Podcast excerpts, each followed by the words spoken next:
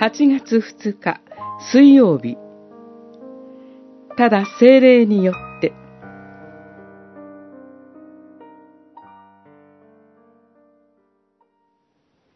彼らに息を吹きかけて言われた。精霊を受けなさい。誰の罪でも、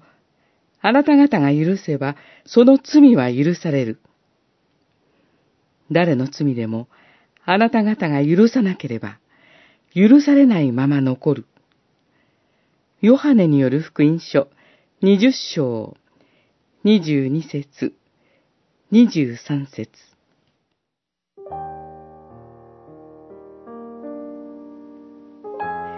あなた方が許せば、その罪は許され、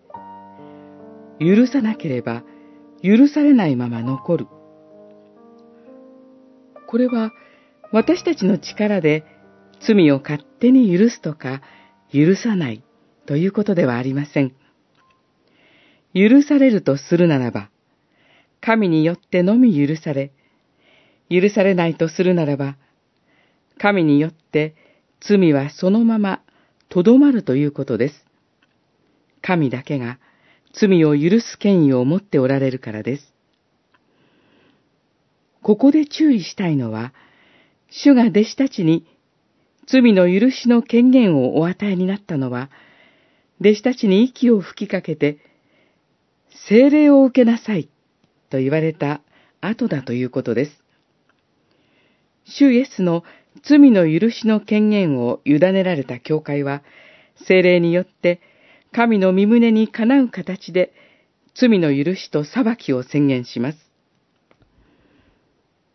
精霊が宿ってくださるキリスト者も同じ務めに預かります。私たちの証と働きを通して信じて許される者と